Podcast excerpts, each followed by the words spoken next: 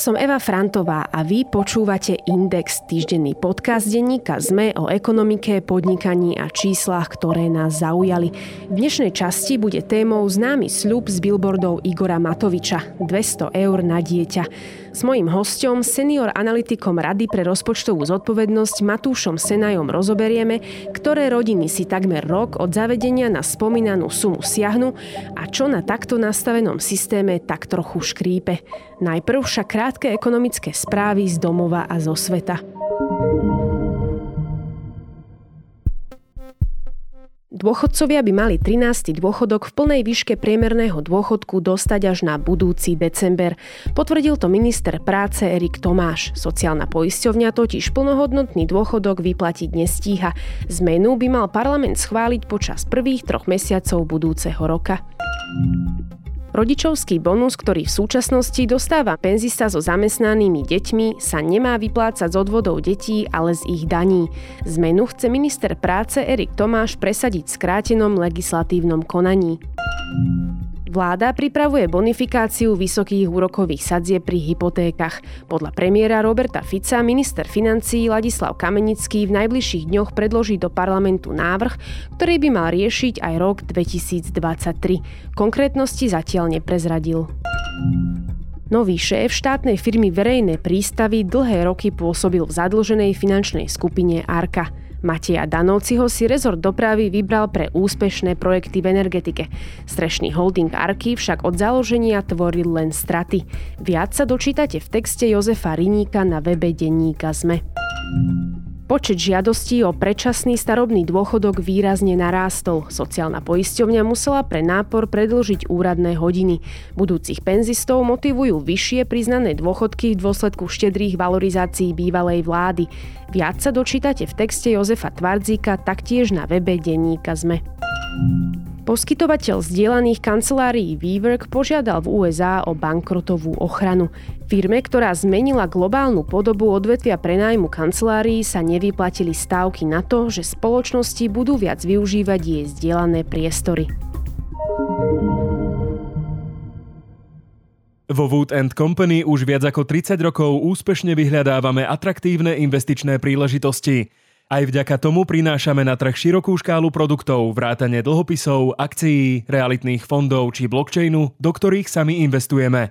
A vy môžete tiež. Wood Company. Investujeme do toho, čomu veríme. S investovaním sa spája riziko. Poradte sa preto s odborníkmi. Zvýšenie daňového bonusu a prídavku na dieťa dokopy na 200 eur sa stalo ústrednou agendou bývalého premiéra a neskôr ministra financií Igora Matoviča. Ich zachovaním dokonca podmienoval vyslovenie dôvery vláde odborníkov. Nechcel vraj, aby sa šetrilo na rodinách s deťmi. Zvýšené prídavky tak fungujú od januára a ak ich súčasná vláda nezruší, platiť budú až do konca budúceho roka. Kto z rodičov však má nárok na plných 200 eur, v ktorých krajoch rodičia dostávajú suverénne najmenej a je takýto systém vôbec spravodlivý? O tom dnes so senior analytikom Rady pre rozpočtovú zodpovednosť Matúšom Senajom, ktorý sa téme venoval aj v samostatnom blogu. Pán Senaj, ako sa za vlády Igora Matoviča a Olano zmenili výšky detských prídavkov a daňového bonusu? V minulom roku bol niekoľkokrát zmenený systém daňového bonusu na dieťa. Posledná zmena bola v decembri 2022. A menili sa celkovo tri veci, také najdôležitejšie. Menila sa jeho výška, veková hranica na dieťa, kedy má to dieťa nárok na vyššiu a nižšiu sumu a tiež kritéria na jeho priznanie. A v tomto a budúcom roku je maximálna suma pre dieťa do 18 rokov dočasne zvýšená na 140 eur a maximálny nárok na dieťa staršie ako 18 rokov, ktoré ale stále študuje, je 50 eur. Začiatkom roku 2022 bol nárok na deti staršie ako 15 rokov 22 eur a deti do 6 rokov tam to bolo približne 44 eur. Prečo sa to vlastne navyšovalo iba tak dočasne, že na 2 roky, do roku 2025? Tam išlo o to, že ide o náhradu za tzv. kružkovné, teda za príspevok na voľnočasové aktivity pre dieťa, takže sa zvýšil daňový bonus na deti a dočasne na dva roky, pretože sa predpokladá, že od roku 2025 kružkovné bude fungovať podľa pôvodného návrhu. Ešte to mhm. nefungovalo zatiaľ. Pred voľbami sme na plakátoch Hnutia Olano opakovane videli nápis 200 eur na dieťa. Strana to považovala za jeden zo svojich najväčších úspechov počas vládnutia. Tie plagáty sa objavovali ešte vlastne keď Igor Matovič bol aj ministrom financí. Ak by sme spočítali 60 eur a 140 eur, tak 200 eur naozaj dostaneme. Výška daňového bonusu má však aj nejaké ďalšie podmienky, ktoré ovplyvňujú konečnú výšku. Aké? Áno, to je pravda. Sám som okolo takéhoto plagátu chodil do práce. Môžeme povedať, že na prídavok na dieťa majú nárok rodičia všetkých detí. To je teda tých 60 eur. A 140 eur je maximálna suma daňového bonusu, ale iba pre dieťa mladšie ako 18 rokov. To je teda tá prvá podmienka, že nárok na 200 majú rodičia iba na deti mladšie ako 18 rokov. Čiže tie staršie, čo chodia na vysokú školu, už majú zníženú. Tí už vlastne. majú zníženú tú maximálnu sumu na spomínaných 50 eur. Druhou podmienkou pre získanie 200 eur na dieťa je to, že rodič musí pracovať a musí mať dostatočný pracovný príjem. Novinkou je to, že daňový bonus má strop a suma, ktorú dostane rodič, je závislá od počtu detí a od čiastkového základu dane, ktorý má ten daný rodič. Znamená to, že rodičia s nízkymi príjmami nedostávajú plnú sumu daňového bonusu na dieťa. Platí tiež, že čím viac detí má rodič, tým viac musí zarábať, aby dostal plnú sumu daňového bonusu. Tak si poďme povedať, že čo je tým čiastkovým základom dane v prípade zamestnanca a čo je ním napríklad v prípade živnostníka. Áno, čiastkový základ dane je účtovnícky termín. Jednoducho si to môžeme vysvetliť tak, že čiastkový základ dane zamestnanca je jeho hrubý príjem, teda hrubá mzda, minus odvody zdravotné a sociálne, ktoré platí zamestnanec. Uh-huh, čiže tie zamestnávateľské už tam nie sú, to je super hrubá mzda, ale zoberieme hrubu a odpočítame odvody. Áno, áno, presne tak. No a pri tom um, živnostníkovi je to ako? Pri živnostníkov je to podobne, aj keď tam sa už e, pohybujeme v ročných číslach, čiže pri živnostníkoch je to ich e, ročný príjem minus náklady. Pre jednoduchosť môžeme teda zobrať živnostníka, ktorý si uplatňuje paušálne výdavky a ešte musíme z tohto odrátať e, minimálne odvody do sociálnej a zdravotnej poisťovne. Povedzme si to ale na nejakom konkrétnom príklade. Aký príjem by musel mať zamestnaný rodič s jedným dieťaťom do 18 rokov, aby získal bonus v plnej výške 140 eur? Zamestnaný rodič jedného dieťaťa do 18 rokov potrebuje na získanie plnej sumy, tých 140 eur, zarábať hrubú mzdu 809 eur mesačne. Hm. Ak má teda dve deti, tak je to 1198 eur a pri troch deťoch teda 1427 eur mesačne. A čo napríklad, ak je takýto rodič e, živnostník, platí tie spomínané minimálne odvody a uplatňuje si paušálne výdavky? Aký musí byť jeho týmto pádom asi ročný príjem? Áno, presne. Ak je rodičom živnostník, ktorý si teda uplatňuje pre jednoduchosť paušálne výdavky a platí minimálne odvody do sociálnej a zdravotnej poisťovne, tak on potrebuje ročný príjem v sume 29 565 eur ak má dve deti, potrebuje 35 871 eur a pri troch deťoch je to 38 250 eur ročne. Treba ešte povedať, že dodatočne bola prijatá zmena, keď sa do príjmu rodiča, ktorý poberá daňový bonus, môže v daňovom priznaní započítať aj príjem druhého rodiča. Čiže ak sme hovorili o zamestnancoch, v prípade teda rodín, kde sú obaja rodičia zamestnaní, tak musia mať spolu, obidvaja spolu hrubý príjem tých 809, 1198 alebo 1427 eur. Aha, čiže vlastne sa im spočítava ten príjem. Áno, od tohto roka je to novinkou a môže sa im spočítať príjem. A platí táto výnimka na celé to obdobie zvýšenia daňového bonusu na celé tie dva roky? Áno, áno, to už je prijaté v zákone o daní z príjmov. Uh-huh. Je možné ale, že niektoré rodiny s nízkymi príjmami po zmene, ktorá nastala, dostanú aj menej, ako dostávali predtým? Tu treba spomenúť, že pred rokom 2022 nebol daňový bonus krátený nikomu. Čiže rodič musel splniť akurát príjmový test, čo znamená, že musel za celý rok zarobiť 6 násobok minimálnej mzdy. Čo si môžeme predstaviť tak, že za celý rok musel byť aspoň povedzme 6 mesiacov zamestnaný a zarábať aspoň minimálnu mzdu. A vtedy už sa kvalifikoval na to, aby mal nárok na plnú sumu na daňový bonus na jeho deti. To znamená, že ak niekto dosiahol 6-násobok minimálnej mzdy za celý rok, bez ohľadu na to, koľko na túto sumu zarábal, tak už mal ten daňový bonus rovnaký, každý jeden človek. Áno, bola rovnaká suma daňového bonusu pre všetkých. Bez ohľadu na výšku príjmu, len museli splniť ten príjmový test. Čiže môže sa stať teraz, že niekto, kto napríklad dostával istú sumu, dostáva teraz menej, lebo nezarába Án, tak veľa. Áno, je to možné, ale odhadujeme, že to niekoľko stoviek domácnosti na Slovensku, že v tomto novom systéme môžu mať nižší daňový bonus ako v starom. A tých domácností je podľa modelu Simtask, ktorý používame na simuláciu práve týchto legislatívnych otázok, približne 3000. Ich spoločné znaky sú nízky pracovný príjem a väčší počet detí. Ale tie rozdiely v daňovom bonuse nie sú nejaké významné, je to pár eur mesačne. Mm-hmm. Povedzme si ale všeobecne, pre koho je vlastne daňový bonus určený? Daňový bonus ako taký je dlhodobou súčasťou slovenského daňového systému a vo všeobecnosti môžeme povedať, že daňový bonus na deti je určený pre všetkých pracujúcich rodičov, ktoré majú nezaopatrené deti a slúži hlavne na to, že znižuje ich daňovú povinnosť. V roku 2004 to bola rovnaká suma na všetky nezaopatrené deti. Neskôr pribudli vekové hranice, kde boli mladšie deti zvýhodnené a v roku práve 2022 bola významne zvýšená suma, aj maximálna výška už závisí od príjmu rodiča. Ale samotný daňový bonus má svoje miesto v slovenskom daňovom systéme a tento blok nebol kritikou existencie daňového bonusu ako takého. Ide skôr o poukázanie dopadov legislatívy na domácnosti. Dopadov tých zmien, ktoré vlastne Áno, nastali. ktoré boli prijaté v roku 2022. Uh-huh. Povedali sme si, že pre koho je vlastne daňový bonus určený alebo čo je jeho podstata, došlo k zmenám, ktoré sme opísali. Tak kto teraz e, najviac ťaží z toho daňového bonusu? Daňový bonus aktuálne je nastavený tak, že je znížený len pre tých e, pracujúcich, ktorí majú nižší pracovný príjem. E, s vyšším pracovným príjmom sa jeho suma neznižuje. Čiže v podstate najviac peňazí, ak to tak mám laicky povedať, dostanú tí, ktorí najviac zarábajú. Alebo teda k tej plnej výške sa dostanú tí, ktorí zarábajú viac. Ktorí zarábajú viac, ako je určená hranica podľa zákona o daní z príjmov. Uh-huh. Pozrime sa na to, do akej miery tých 200 eur rodiny získavajú. Nech vieme aj tie čísla konkrétne. Na Slovensku máme 1,2 milióna nezaopatrených detí. Prídavok teda dostávajú všetky, lebo rodičia nemusia pracovať. Čo ale s tým daňovým bonusom? Kto ho dostáva?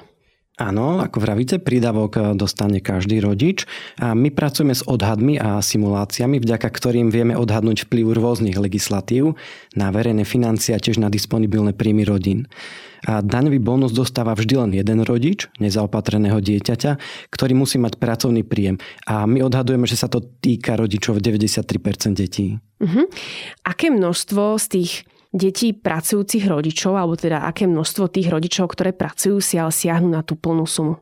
Pre rok 2023 odhadujeme, že 200 eur na dieťa teda tých 140 eur daňový bonus a 60 eur prídavok na dieťa, získajú rodičia 55% zo všetkých detí, čo je približne 700 tisíc detí. Uh-huh. A čo ten zvýšok? Čo tam vidíme, ak sa pozrieme na čísla? Uh-huh. Na nezaopatrené deti staršie ako 18 rokov prípada nárok na daňový bonus vo výške 50 eur a tiež prídavok 60, spolu teda 110 eur mesačne. A takýchto detí na Slovensku je približne 17%. Ešte nám ostali teda dve skupiny nárok na znížený daňový bonus z dôvodu nízkeho pracovného príjmu rodičov prípada na rodičov 21% zo všetkých detí Ostala nám posledná skupina, približne 7% detí má rodičov bez pracovného príjmu. Ich rodičia majú nárok iba na prídavok na dieťa a nemajú nárok na daňový bonus. Stále treba myslieť na to, že to sú odhady. Osobne si myslím, že ich bude o niečo viac, keďže v databáze, ktorú v RRZ používame, nie sú dostatočne zastúpení ľudia s najnižšími a najvyššími príjmami. Ale to je črta výberových zistovaní na celom svete, nie iba na Slovensku. Čiže vy odhadujete, že zrejme tých e, rodín alebo teda tých detí, ktorých rodičia nepracujú, bude viac? Áno, o niečo viac. Uh-huh. Znamená to, že každé piaté dieťa, ktorého rodič aspoň jeden teda pracuje, si na plný daňový bonus jednoducho nesiahne. Na Slovensku máme veľké regionálne rozdiely, čo sa týka platov, tak ako sa to prejavuje v otázke daňového bonusu? Áno, je to tak. Ak sa pozrieme len na deti pracujúcich rodičov, vidíme, že na Slovensku pripadá znížený daňový bonus na 22% takýchto detí. A z regionálneho pohľadu je najviac takýchto detí práve vo východnej časti Slovenska. Tieto rozdiely pramenia z toho, že vo východnej časti Slovenska sú pracovné príjmy nižšie a logicky, keďže je daňový bonus znížený pre menej zarábajúcich a je viac krátený pre viac detné rodiny, tak sa to viac prejaví v regiónoch e, s nižšími príjmami a väčšími rodinami. Vieme povedať možno aj, aká je výška toho zníženého daňového bonusu? Priemerná výška zniženého daňového bonusu tak tu odhadujeme na 85 eur pri deťoch e, do 18 rokov a na 25 eur pri starších ako 18 rokov.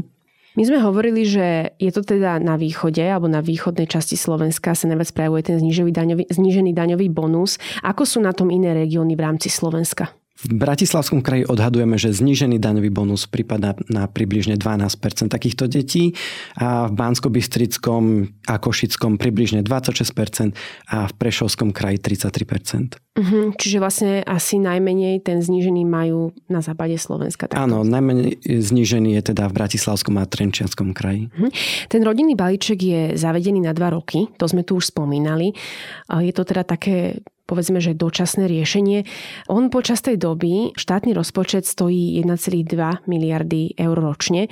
Je to z ekonomického hľadiska, myslím tým aj vzhľadom na to, že čo sme si už povedali, aj vzhľadom na stav verejných financií, efektívne minúta viac ako miliarda podľa vás? Tak ako ste povedali, tieto opatrenia stoja viac ako miliardu eur.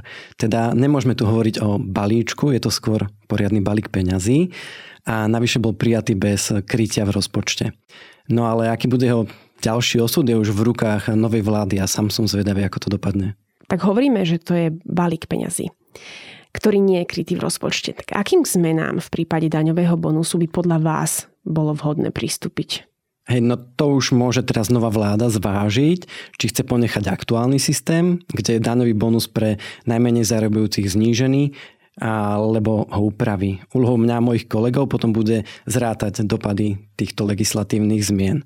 Treba povedať, že po zmenách minulom roku nie je v zákone zmienka o tom, ako má byť daňový bonus a prídavok v následujúcich rokoch zvyšovaný.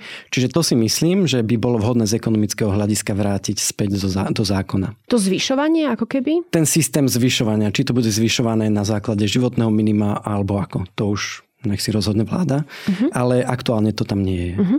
Nejaké zmeny ohľadom daňového bonusu navrhovala ešte aj úradnícka vláda. To by podľa vás nebola cesta? Áno, možno si viacerí pamätáme na návrh úradníckej vlády, vizualizovaný ako Legokocky, kde navrhujú zníženie daňového bonusu na dieťa na 70 a 55 eur, ale zároveň chcú zrušiť to krátenie daňového bonusu pre menej zarábajúcich rodičov. Naopak e, plánovali zaviesť e, krátenie daňového bonusu pre viac zarábajúcich rodičov, čiže pre tých bohatších rodičov.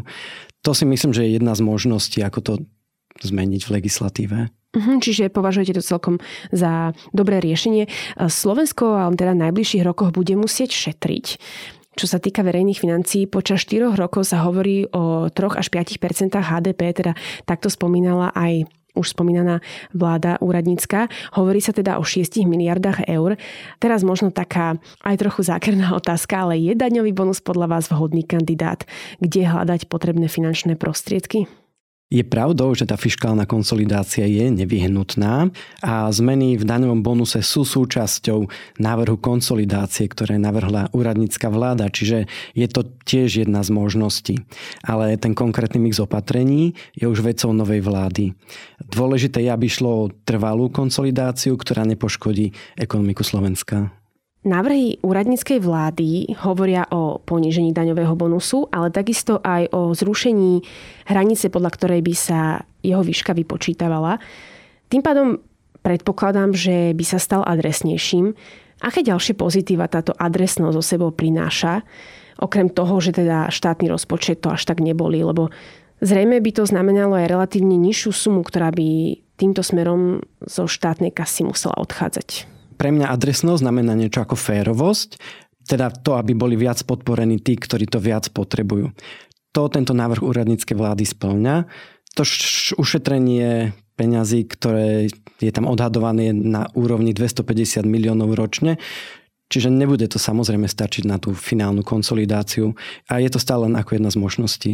Ale teda dostane sa to k tým ľuďom, ktorí by viacej potrebovali tú pomoc. Ale áno, tí najmenej zarábajúci už nebudú mať krátený daňový bonus.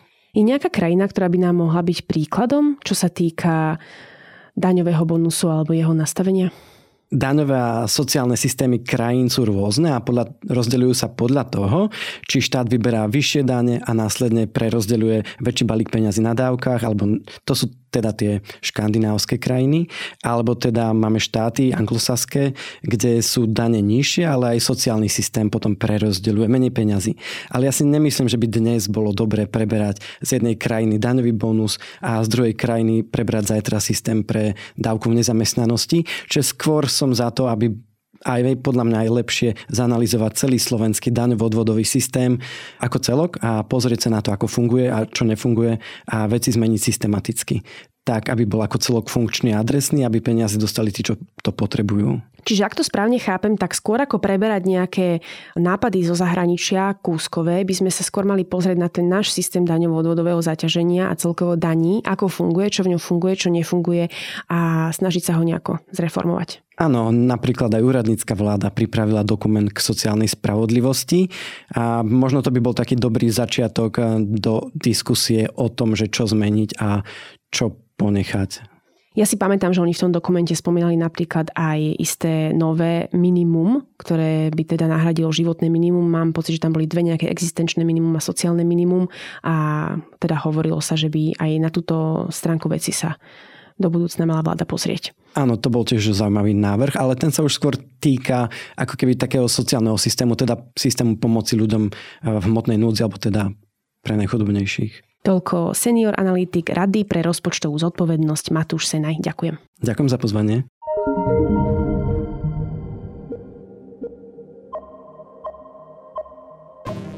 Počúvali ste Index, ekonomický podcast denníka ZME, ktorý každý týždeň vo štvrtok nájdete vo všetkých podcastových aplikáciách, ale aj na webe denníka ZME.